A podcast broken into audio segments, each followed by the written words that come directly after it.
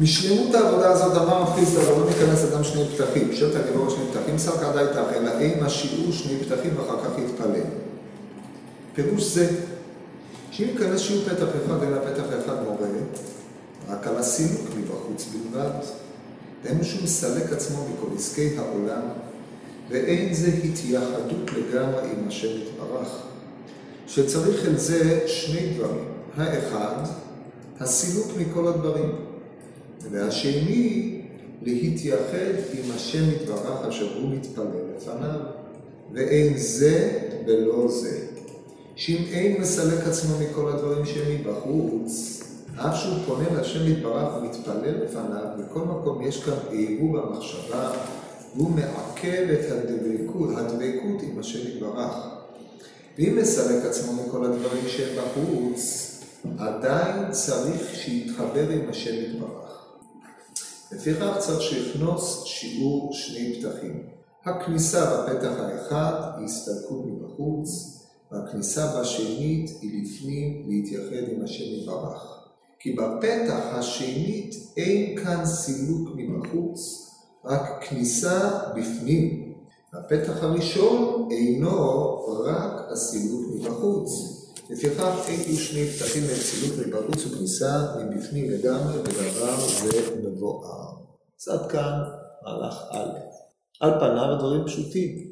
אבל פה כמובן לא מדבר על בית כנסת שיש לו שני פתחים. כי אם הוא למשל בית כנסת אין לו שני פתחים, או אם הוא נאלץ לא להתפלל בבית הכנסת מסיבות אלו ואחרות, מהם שני הפתחים שעליו הוא מדבר. אז כמובן העניין הזה הוא מטאפורי, והעניין הוא כך, כאשר אדם נמצא בעסקי העולם, והוא אה, עוזב את עסקי העולם כדי להתפלל, אז אנחנו ממליצים על זה כביכול כאילו הוא יוצא ממקום אחד, הוא בא למקום אחר.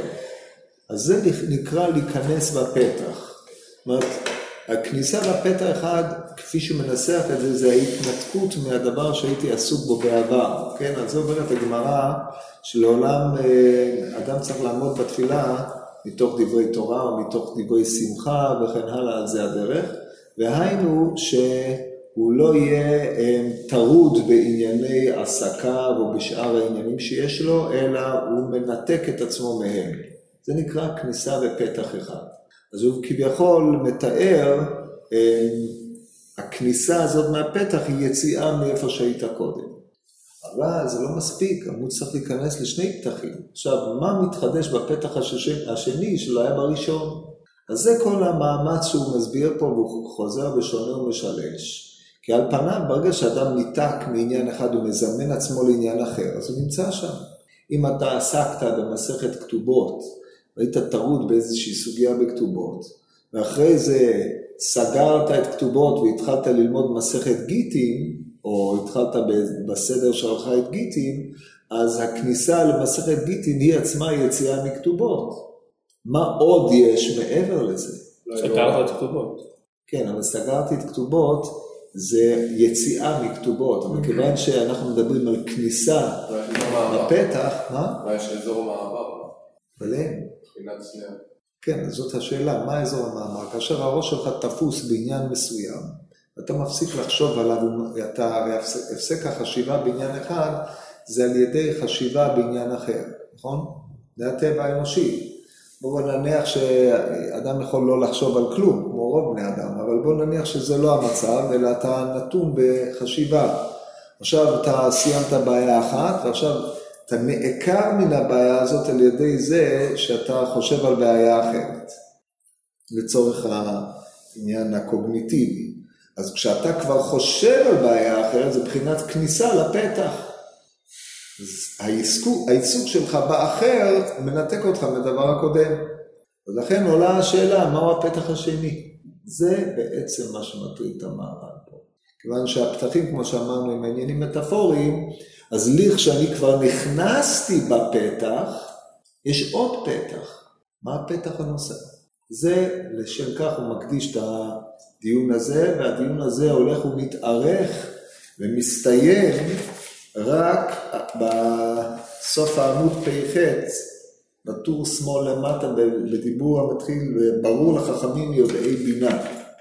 רק פה מסתיים הביאור. הדברים האלה הדברים הם מורכבים ועמוקים ביותר, אבל אתם מבינים אם כן, שהטענה המרכזית שהמהר"ל יטען, נסביר אותה בקצרה, ואחרי זה נחזור לראות איך הוא מנסח את הדברים ואיך זה הולך ומתפתח לפי מיסת הזמן. רק איפה כולם? יש להם חסרים. איתי חולה. יש עוד אחד גם אפס להבין, גם? יש איזה שלושה לפחות שגם דויטש לא פה. טוב. אז בקיצור, מה, מה הרעיון של המהר"ל? באופן אה, פשוט, אם אנחנו נחזור למשל שלנו באדם שעסוק בחשיבה זו וחשיבה אחרת, אין, אה, ההתעסקות שלך בחשיבה היא עצמה החשיבה. בבחינת מה שכתוב, וירק את חניכיו ילידי ביתו, כותב רש"י, כל המכניס אדם כשאדם נכנס לעסוק בדבר מה, זה עצמו נכנס חינוך, זה נקרא חינוך. תחילת שימושו של אדם באותו דבר הוא חינוכו, כן? מה שאומרת הגמורה, כל הכלים שעשה משה משיכתם מקדשתם מכאן ואילך, עבודתם מחנכתם. זאת אומרת, אם אני רוצה לקחת כלי שרת, שפלוני הקדיש אותו, אז הוא קדוש קדושת דמים.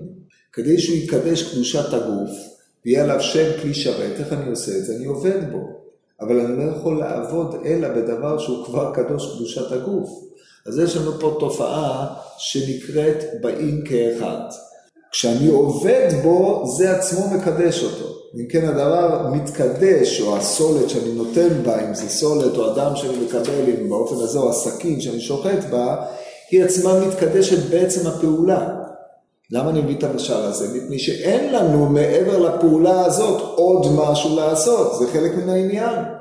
מסתבר שבתפילה זה לא ככה, אם אתה עומד, מעמיד את עצמך בתפילה לפני השם, על ידי זה שאתה מסיר את כל המחשבות שלך וירא עצמו עומד בפני שכינה, שזה לשון רמב"ם, בפרק ד' הלוכת ט"ו הלכות אה, תפילה, זה רק מבוא. בזה סילקת את ענייני עולם הזה ממך. זה לכאורה, ברגע שאדם סילק את ענייני עולם הזה, הוא מעמיד את עצמו בפני המלך, אז הוא עומד בפני המלך, מה הוא צריך יותר מזה? אז על פניו אנחנו מורגלים בתפיסה של כניסה בפתח אחד. אם אנחנו מצליחים להגיע למדרגה של פינה את ליבו מכל ענייני העולם הזה, זה, זה נפקא מינה להלוכה, כן? ידוע למי שאי פעם עיין בספר חידושי רבינו חיים הלוי, מקווה שאתם הסתכלתם בספר הזה, צריך לעשות אה, לימוד, ללמוד את הספר, זה ספר מאוד חשוב. אז הדיון הראשון, הדיון השני, לא הראשון, כן, הדיון השני ברב חיים זה על העניין הזה של תפילה, התפיסה שלו של התפילה שהיא תפיסה מחמירה להפליא, כמו שהעיר עליו החזוני שם, היא שזה מעכב עד שלא פינית את כל המחשבות. ואתה רואה את עצמך עומד בפני שכינה, אתה לא רואה את השכינה, אתה רואה את עצמך עומד בפני שכינה, דהיינו, אתה לא טרוד בשום דבר אחר, כי הרי איפה שהמוח של מחשבת האדם נמצא, שם הוא, כמאמר רבי אש. אז אתה ממש עומד לפני שכינה, או כתיאור הרבינו יונה, זה יראה את עצמו כאילו עומד מול קודש הקודשים, או בבית המקדש, וקיים מה שנאמר בעיניי ולבי שם כל הימים. כשאתה עומד במצב הזה, זה מצב התפילה. ההתפללות, דהיינו המלל שאתה ממלל משם ואילך, כל בקשות שאתה מבקש, הם אומנם כדי, הם באים רק מתוך ההנכחה, אבל עיקרה של התפילה היא ההנכחה האלוקית, ככה הוא נוקט. צעקו עליו קצת, זה לא... אבל זה לענייננו מה שנקרא כניסה בפתח אחד. כך אומר המהר"ל. יש לך עוד פתח. זאת הנקודה שהוא רוצה להסביר. עכשיו פה נשאלת השאלה לאן עוד אתה צריך להגיע, מה אתה צריך לעשות, לחבק את המלך, מה, מה עוד אנחנו צריכים לעשות. אז זה מה שהוא רוצה להסביר בדבר הזה. עכשיו נקרא את הפסקה הזאת קצת יותר לאט. אני רוצה שתשימו לב להתפתלויות שלו, איך הוא מתנסח. בקריאה ראשונה אתה קורא פה טאוטולוגיות, אבל בקריאה שנייה אתה רואה איך הוא בעדינות מוביל אותך על ידי הגדרות מדויקות, צריך לשים לב לזה. אז נראה עוד שזה שוב.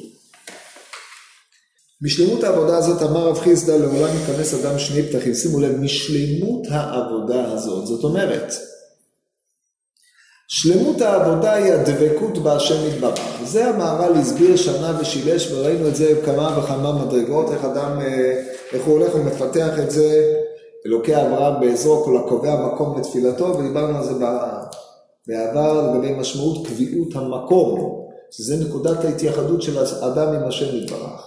עכשיו אנחנו צריכים לראות מהם הסדר הדברים שיובילו אותך אל העניין הזה. אז הוא מביא את המימרה הזאת של רב חיסדא, לעולם ייכנס אדם שני פתחים, כתוב ייכנס אדם שני פתחים לבית הכנסת ואחר כך יתפלל. את זה המהר"ל משמיט מסיבה עלומה לכאורה. למה? מפני שאילו היינו מקיימים את השני פתחים, אומרת הגמורה שני פתחים, סלקדה איתך, אלא שיעור שני פתחים. זאת אומרת, אתה צריך להיכנס הלוך אל המייסה, לא להיעמד ליד הפתח בבית הכנסת, כבר כתבו הפוסקים, שאם למשל לא היה לך מספיק כסף לשלם, קנית את המקום ביציע, הכי קרוב לדלת, אז אין בעיה, אף אחד לא בא אליך בטענות, מהר"ם מאוד במפורש. אז הם פירשו שיעור שני פתחים, דהיינו מרחק מכניסת הבית כנסת, זה הלוך אל המייסה. את זה המהר"ל לא רוצה. מפני שאז הוא לא יכול אה, לקלוט בזה את הרעיון שהוא רוצה להביע. מה עוד שלדידו, פתחים הללו הם לא מייצגים פתחים אה, גשמיים. אז לכן סיפא דמאמר לא עניין אותו במיוחד, וכמובן לפי שיטתו של המהר"ל, ודאי שההיבט ההלכתי הוא תקף, אבל הוא לא בא להצביע על ההיבט אה, ההלכתי בלבד, זה לא הוראה נורמטיבית הלכתית בלבד, אלא היא מרמזת למשהו מעבר לה. זה דרכו בכלל. לא אפילו היא עוזרת לה. היא עוזרת להגיע למקום הזה שאתה מתנתק. או כן או לא, אבל אה, בלי לדעת לאן אתה צריך להגיע, היא לא יכולה לעזור, ולכן הוא צריך ודאי להסביר את זה. ואלא אין לו שיעור שני פתחים, ואחר כך יתפלל. עכשיו, לפי דבריו, אחר כך יתפלל, אנחנו נראה מה המשמעות של ההתפללות הזאת. פירוש זה שאם ייכנס שיעור פתח אחד, הנה הפתח האחד מורה, רק על הסילוק מבחוץ בלבד. עכשיו תשימו לב, על פניו יש לנו קושי. כניסה בפתח זה סילוק מבחוץ? לכאורה בעיה, כן? אבל כיוון שהוא נכנס בפתח, אם הוא נכנס פנימה אז הוא כבר לא בפתח, נכון? אם הוא בפתח אז הוא לא מבפנים. אז כמו שאומרת הגמורה במסכת שבת בתחילתו בדף אה, ט', כאשר יש לנו את האסקופה, יש לנו הרי את בחוץ, יש את הבפנים, את האסקופה. אז כאשר אתה נכנס מן החוץ לאסקופה, זה מעבר מרשות למצב ביניים שבחינת כרמלית, אבל אתה עדיין לא בפנים. אז אם, אם אתה עדיין לא בפנים, הפתח השני הוא גם כן בהגדרה תוקע אותך, כי הרי אם אתה נכנס לפתח השני, אתה גם לא בפנים. אז איך אנחנו נכלכל את מעשינו פה? זאת אומרת, נהי שהפתח האחד לא מכניס אותך בפנים, אבל כאשר אתה נעמד על הפתח, שלב הבא הוא להיות בפנים. אז לכן ניכנס שני פתחים לא מובן, אבל בשלב ראשון הקביעה של כניסה פתח אחד, שזה יציאה מבחוץ, זה דבר מובן. ממשיך המהר"ל. לא, לא הבנתי, מה... למה, כשאתה נכנס בפתח השני אתה לא, לא בפנים? כמו שבפתח הראשון אתה לא בפנים, בפתח השני אתה לא בפנים. לא נכון, אם הפתח, בין הפתח הראשון לפתח השני יש כרמלית, אבל אחרי הפתח השני יש, יש את היחיד. ברגע שיש כרמלית, אז כשאתה יוצא מן הכרמלית, אתה כבר בפנים, נכון? אז מה הפתח השני בדיוק? זה היציאה מהכרמלית. אז, אז אנחנו צריכים להגיד, הוא נכנס לאזור ביניים כזה, כן. כן, יכול להיות. יש גם מתאים לעשות שם ככה, אצלנו זה ככה. כמו במגרש. כן. במגרש שלנו. בבבואה כזו. כן. אה, לא, הוא... אה, טוב, אין... אה, כן, זה, זה בעצם... יש דל, יש פתח פה, כמו אולם, כן, אולי, אולם המקדש, יש לך את החוץ, מקום המזבח, את ההיכל, יש לך את האולם באמצע. שמבדיל בין, אז אתה צריך להיכנס פה, זה יצאת מבחוץ, אתה נכנס פה, כן, אתה צודק. גם יש מקומות של כבוד שבאמת עושים את זה ככה בכוונה, כי אתה, זה מקום שבו אתה מוריד, את המעיל, כלומר אתה לא תוריד את המעיל בחוץ, אתה גם לא תוריד אותו בפנים, כי זה לא, אז יש לך מקום שבו יש לך מעבר. טוב, הוא מסלק עצמו מכל עסקי עולם, ואין זה התייחדות לגמרי עם השם יתברך. זאת אומרת, ופה הנקודה מבחינה תודעתית, מסלק עצמו מעסקי עולם הזה. זה לפנות את ליבו מכל המחשבות. וכמובן יראה עצמו כאילו עומד לפני שכינה, זה חלק מפינוי המחשב, כי אדם לא יכול לפנות את עצמו מכל המחשבות בלי שבאה מחשבה אחרת שם. אומרת, הוא עומד, אה, זה לא עובד בדיוק. אז זה שלב ראשון. ואין זה התייחדות לגמרי עם השם יתברך, זאת אומרת, זו אומנם התייחדות, אבל לא התייחדות שלמה. לכן יראה עצמו כאילו עומד בפני שכונה של הרמב"ם, אצל המהר"ל זה רק שלב הראשון בהכנה לתפילה, כאשר השלב השני הוא כמובן הדבקות. אז זה הוא ממשיך, והשני להתייחד עם השם יתברך אשר הוא מתפלל לפניו. זאת אומרת, הוא יכול להתפלל לפניו בלי להתייחד, לגמרי. אבל המבוקש הוא להתייחד עם השם יתברך. מה המשמעות הייחוד הזה? מה זה, דור, מה, מה זה אומר לאדם? זה, זה הוא ימשיך להסביר. ממשיך המהר"ל ואומר, ואין זה בלא זה.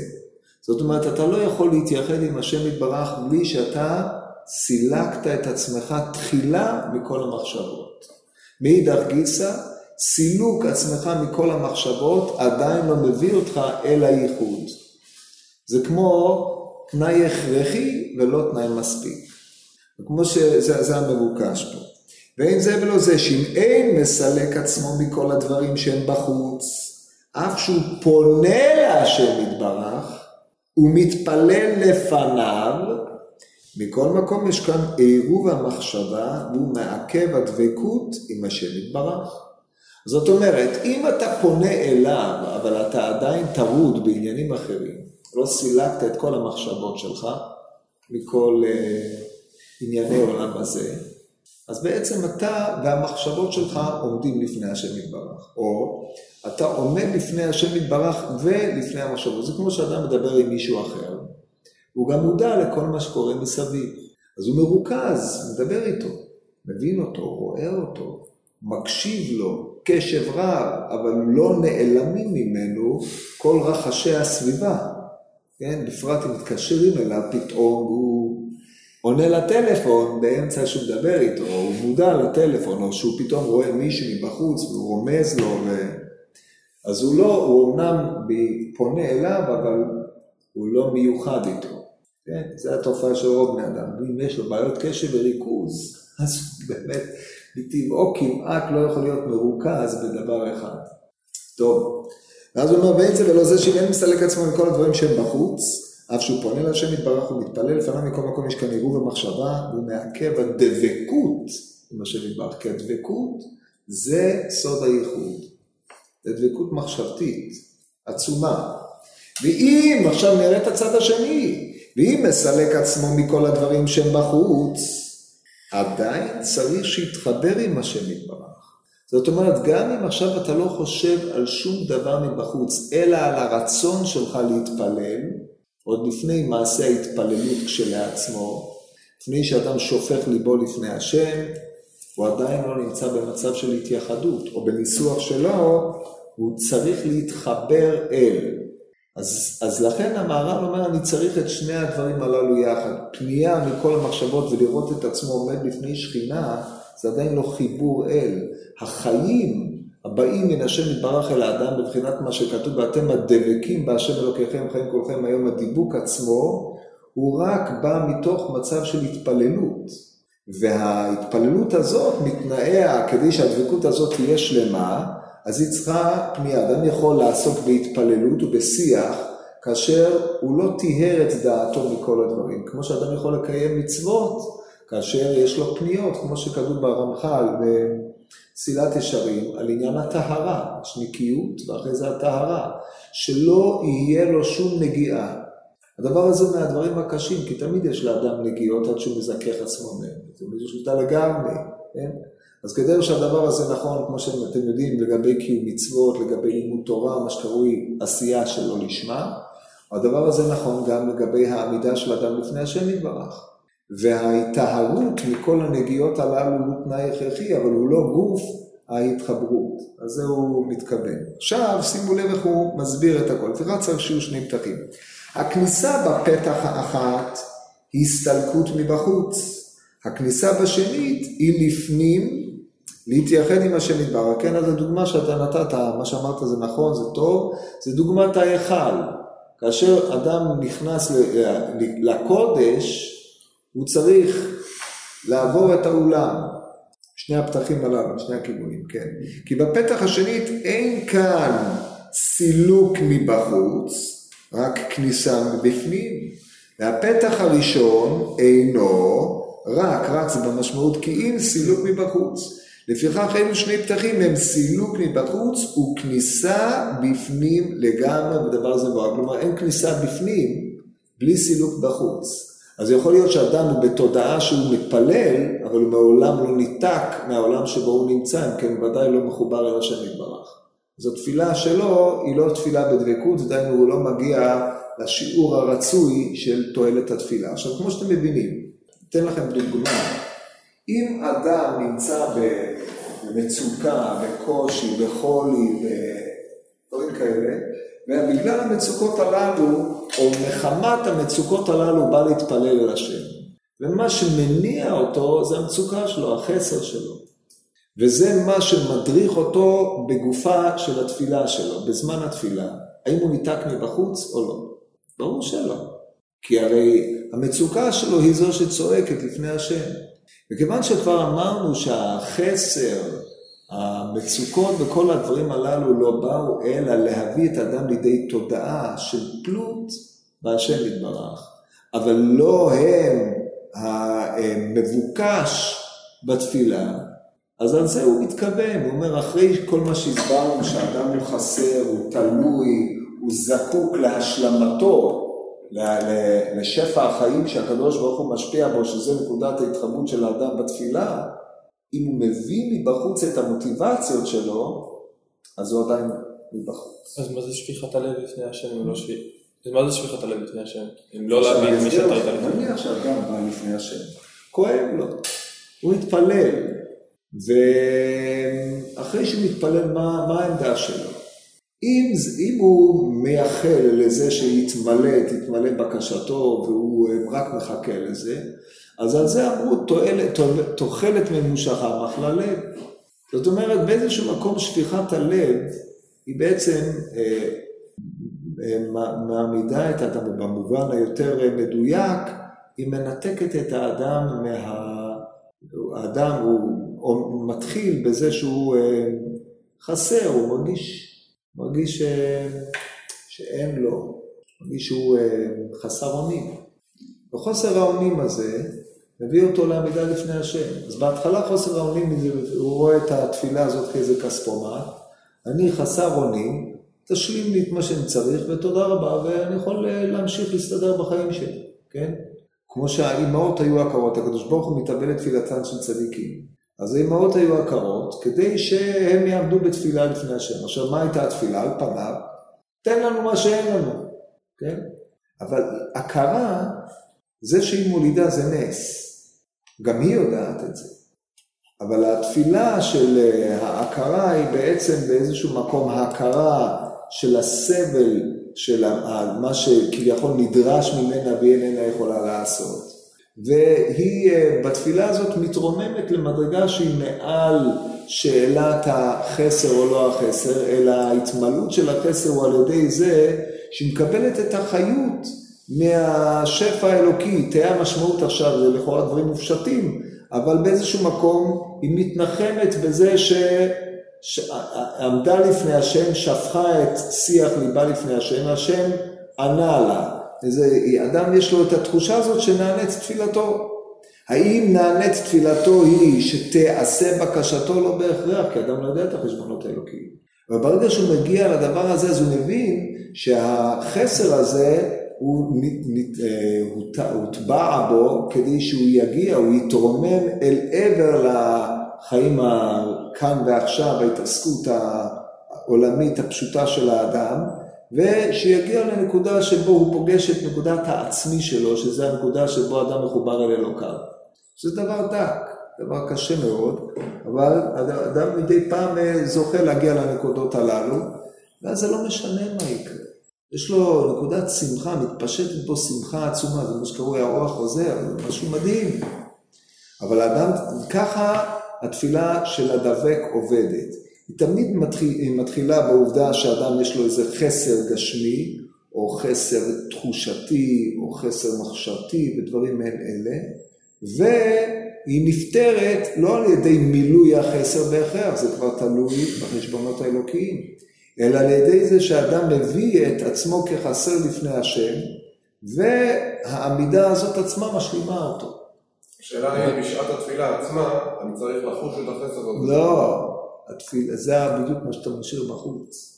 לא הבנתי, התיאור שתיארת עכשיו באמת כמו שהוא אומר, זה תיאור שתוך כדי התפילה אני שופך את ליבי ואז אני מגיע לרמה שבו אני מתנחם ביחידות כן, דיון. השפיכות, השפיכת הלב, אז קודם כל אתה מתנתק מעצמו, הוא בא לפני השם, אין ספק שההתנתקות מה, מהמחשבות שלו מבחוץ, זה הצורך שיענו את, הצורך שיתמלא הבקשה שלו. כי אם אדם בא עם מצב כזה, הוא אף פעם לא מנותק מבחוץ.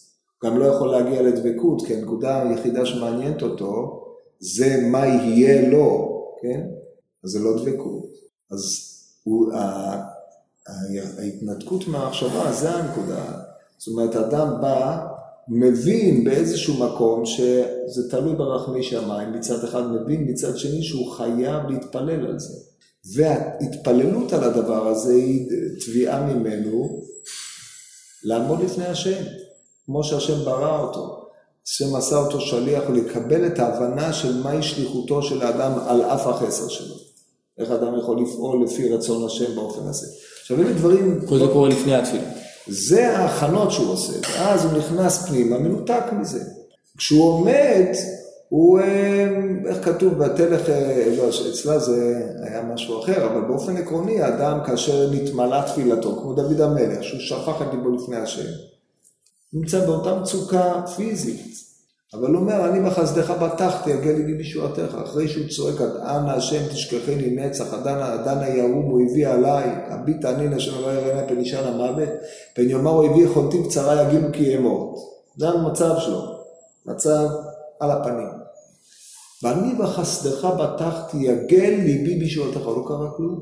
אם היה קורה, אז זה לא היה פסוק אחרי זה, אחרי זה, ויורשע אותו השם. כלום.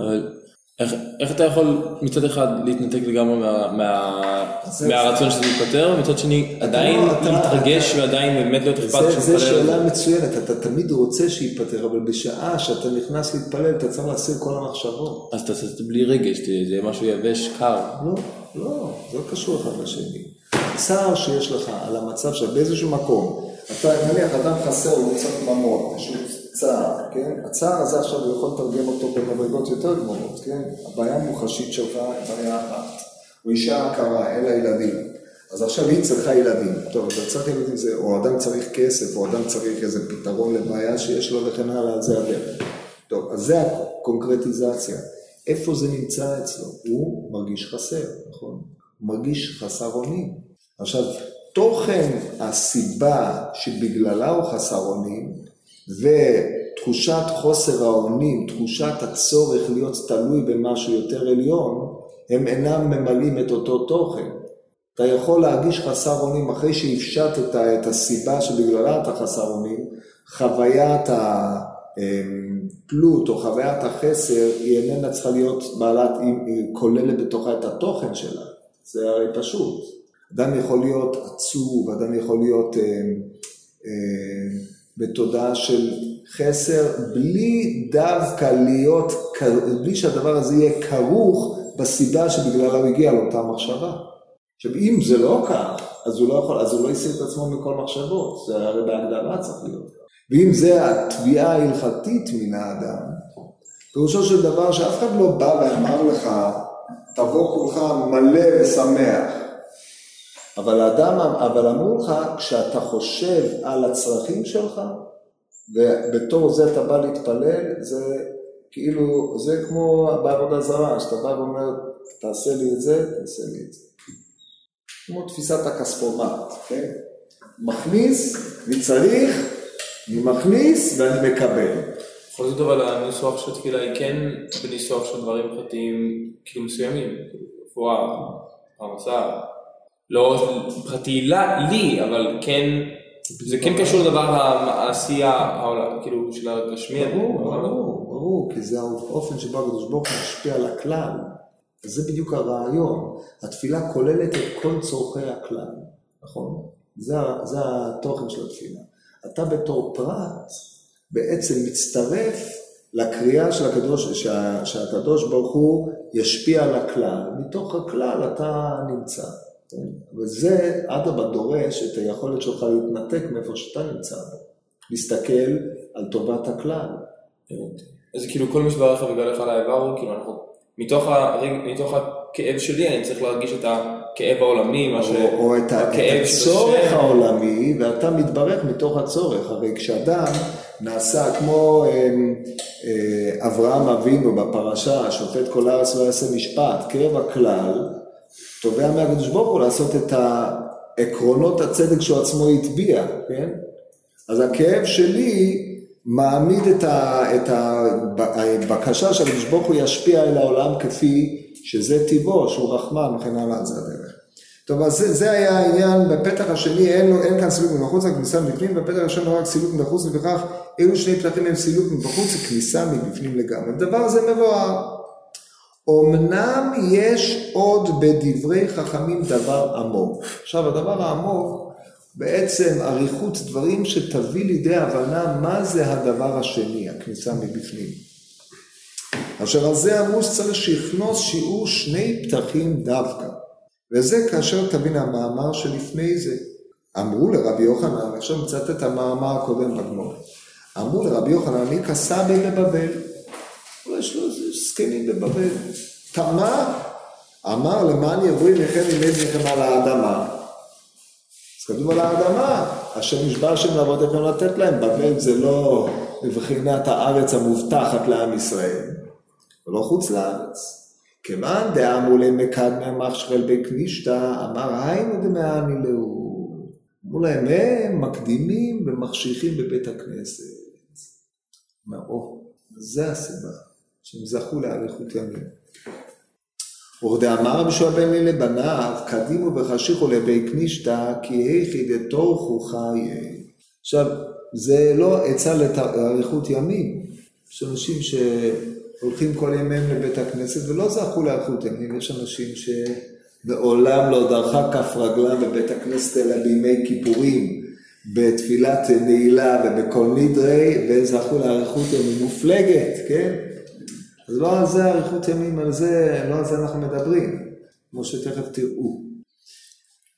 אמר רב חייא בר חנינא מאי קרא, מאיפה למד רבי שועה בן לוי את הדבר הזה? כתוב אשרי אדם שומע לי, לשקוד על דלתותיי יום יום, לשמור מזוזות פתחיי, וכתיב בתרי כי מוצאי מצא חיים. פתחיי זה שני פתחים. טוב, אז עכשיו הוא הולך לפרש את המימרה הזאת, ועל פי המימרה הזאת נבין מה זה לשקוד על מזוזות פתחיי. כן. חשיכו לאשתה הכוונה הגיעו לפני נצח העם? שהגיעו כשעדיין חשב בחוץ? חשיכו אליהם, מה חשבכם מקדם, כן, זה, זה לפני, ה, לבוא לפני הנץ וללכת אה, בלילה. כן. אם אתם, אם, כמובן, אם אתם רוצים להתפלל עם הנץ, אז מטבע הדברים צריך לבוא לפני הנץ, פשוט. טוב, אז על זה אומר המהר"ל, עכשיו נכנס פה להסביר מה זה תורת המקום. וחשיבותו, מה שהוא אומר פה זה בקצרה אחד הרעיונות היסודיים בספר נצח ישראל, אם למדתם או התחלתם ללמוד אז אתם תזהו פה את הגרעין של הרעיון שם. ויש לפרש כי המקום הוא מקיים את הדבר שהוא מקומו. כמו שהתבהר, דיברנו על זה כבר, תורת המקום, כמו שהוא מתאר אותו, הוא לא המקום כמו שאנחנו מבינים אותו היום, ולכך נקרא מקום שהוא מקיים את הדבר שהוא עומד בו. כך תמצא כל הדברים הטבעיים אשר יש לכל אחד מקום, כאשר במקומו הוא מקוים, וכאשר יוצא מן המקום אשר הוא טבע אליו, הוא נפסד ונאבד. כי אוויר אין לו קיום רק במקומו, כאשר העידו, כבר העידו על זה חכמים במקומות הרבה, ואין להאריך כאן, והארכנו בזה אצל טובה עשה הקדוש ברוך הוא, שהקדים גלות ישראל שתי שנים על ונושנתם. כן, זהו, הוא מבסס על אה, מה שהוא אומר פה מבחינת ההיבט המדעי, מבוסס על תורת המקום האריסטוטלי ותורת אה, אה, התוואים. דהיינו, העולם מחולק לארמה, עפר, מים, אוויר ואש. זה ארבע שכבות. ואם דבר יוצא ממקומו, כל זה מתואר בקצרה ברמב"ם, הלכות יסודי התורה, אתם יכולים לקרוא שם את הדברים בקצרה. היום אנחנו לא מזוהים עם ההשקפות האלה מסיבות מובנות, אבל רק בשביל הרעיון, לכל דבר יש מקום טבעי, הוא שואף להגיע למקום הטבעי שלו. האש עולה למעלה ממקומה הטבעי, האפר יורד למטה, המים שואפים להגיע ליסודם וכן האוויר. אם אוויר יוצא ממקומו, אם הוא עולה, אז הוא נכנס לתוך המקום הטבעי של האש, הוא מתחולל ונהיה אש. אם הוא יורד, אז הוא נהיה מים, אז הוא מאבד את הזהות העצמית שלו. אם כן, המקום שלו מעמיד את הזהות, הוא מזהה אותו בתור שכזה. זה מה שאנחנו צריכים לדעת מהמדע הכללי בשביל להבין את הדוגמה. על דרך זה ממש, ארץ ישראל היא המקום הטבעי של האומה הישראלית, שעיקר זהותה וקיומה בתור אומה הוא בארץ. כאשר היא יוצאת ממקומה או כאשר היא גולה, היא מאבדת את זהותה כאומה והופכת להיות אוסף של פרטים, יחידים. יש כאלה שנמצאים במערב, במזרח, בצפון ובדרום, קהילות, קהילות, אבל הקהילות הללו אין עליהן תורת ציבור, אלא תורת יחידים. הם לא נמצאים במקום כי המקום הוא זה שהופך את האומה לאומה. אלה הרעיונות הללו, רעיונות שפותחו אחר כך בספר אורות, והדברים ידועים. אמ, בארץ ישראל הוא מקומם הטבעי של ישראל, אל ישראל, שנקרא ארץ ישראל, וכך כתיב למען ירבו ימיכם ימי בניכם על האדמה. והיה מטמיע כאשר יכסה בי בבבל אשר אינם במקומם המיוחד להם. לכן שרו מאוד, כי לא נתן להם לנחלה עולמית מקום מיוחד, כמו שנתן ארץ ישראל לישראל, שנחשב מקומם הטבעי לגמרי, כמו כל מקום שמיוחד לאשר הוא מקום לו, אין לו קיום כאשר יוצא ממנו. לפיכך היה מטמיע רבי יוחנן על זה. אם כן אתם מבינים שכשאמרו לו יש סבי בבבל, זה לא שאמרו לו יש אנשים שגרים בבבל, אלא איכא סבי בבבל. סבי זה זקנים. דהיינו אנשים תלמידי חכמים שיש להם חיי תורה. אומר איך זה יכול להיות? הרי החיות הטבעית של העם הזה היא רק במקום המיוחד לה. כאשר הוא לא נמצא במקומו, הוא לא חי את חייו, כאשר אנחנו מדברים על הארכת ימים או חיים, פה לא מדובר על החיים הביולוגיים, כי בתור אה, הומו ספייסים הוא יכול להתקיים גם אם הוא נמצא בסין, הוא גם נמצא בכל מקום, גם על הירח עקרונית הוא היה יכול להתקיים. אבל כאשר אנחנו מדברים על החיים במובן של, אה, במובן של אה, חיים של הדבקות בעם, זה הצלצול. טוב, טוב. בקיצור, כאשר הוא נמצא במקום החיים הטבעיים שלו, לא יכול להיות שיהיה בבבל, זה משהו תמה. זה איכא סבי בבבל. איך יכול להיות שיש אנשים שימיהם ארוכים, ימים ארוכים, פירושו של דבר, שהיום שלו מחובר אל היום שלו לעתיד. כן, מה זה, מה זה אריכות ימים? כתוב למען ייטב לך וארכת ימים, ליום שכולו ארוך. מה זה יום שכולו ארוך? שלא נגמר. איך היום לא נגמר? הרי כל אדם מת. אבל אם האדם נמצא, את, חי את חיי העולם הבא שלו בעולם הזה, אז הוא זקן. יש לו, יש לו חיים ארוכים. אבל אם הוא לא מחובר, אז הוא צעיר, זאת אומרת, יש לו חיים מספר ימים מוגבלים, וזהו. זה הרעיון של היכסה בבבל, ככה הוא חושב את זה. הרי הוא לא נמצא במקומו הטבעי, אין קיום אמיתי, יש לו קיום אקראי זמני. פרטי, בודד, זה מה שאמר. עד שאמרו לו, הוא מקדים לבתי כנסיות ובתי מדרשות, זה מה שנותן לו חיות, אז אנחנו נראה את זה בעזרת השם בפעם הבאה.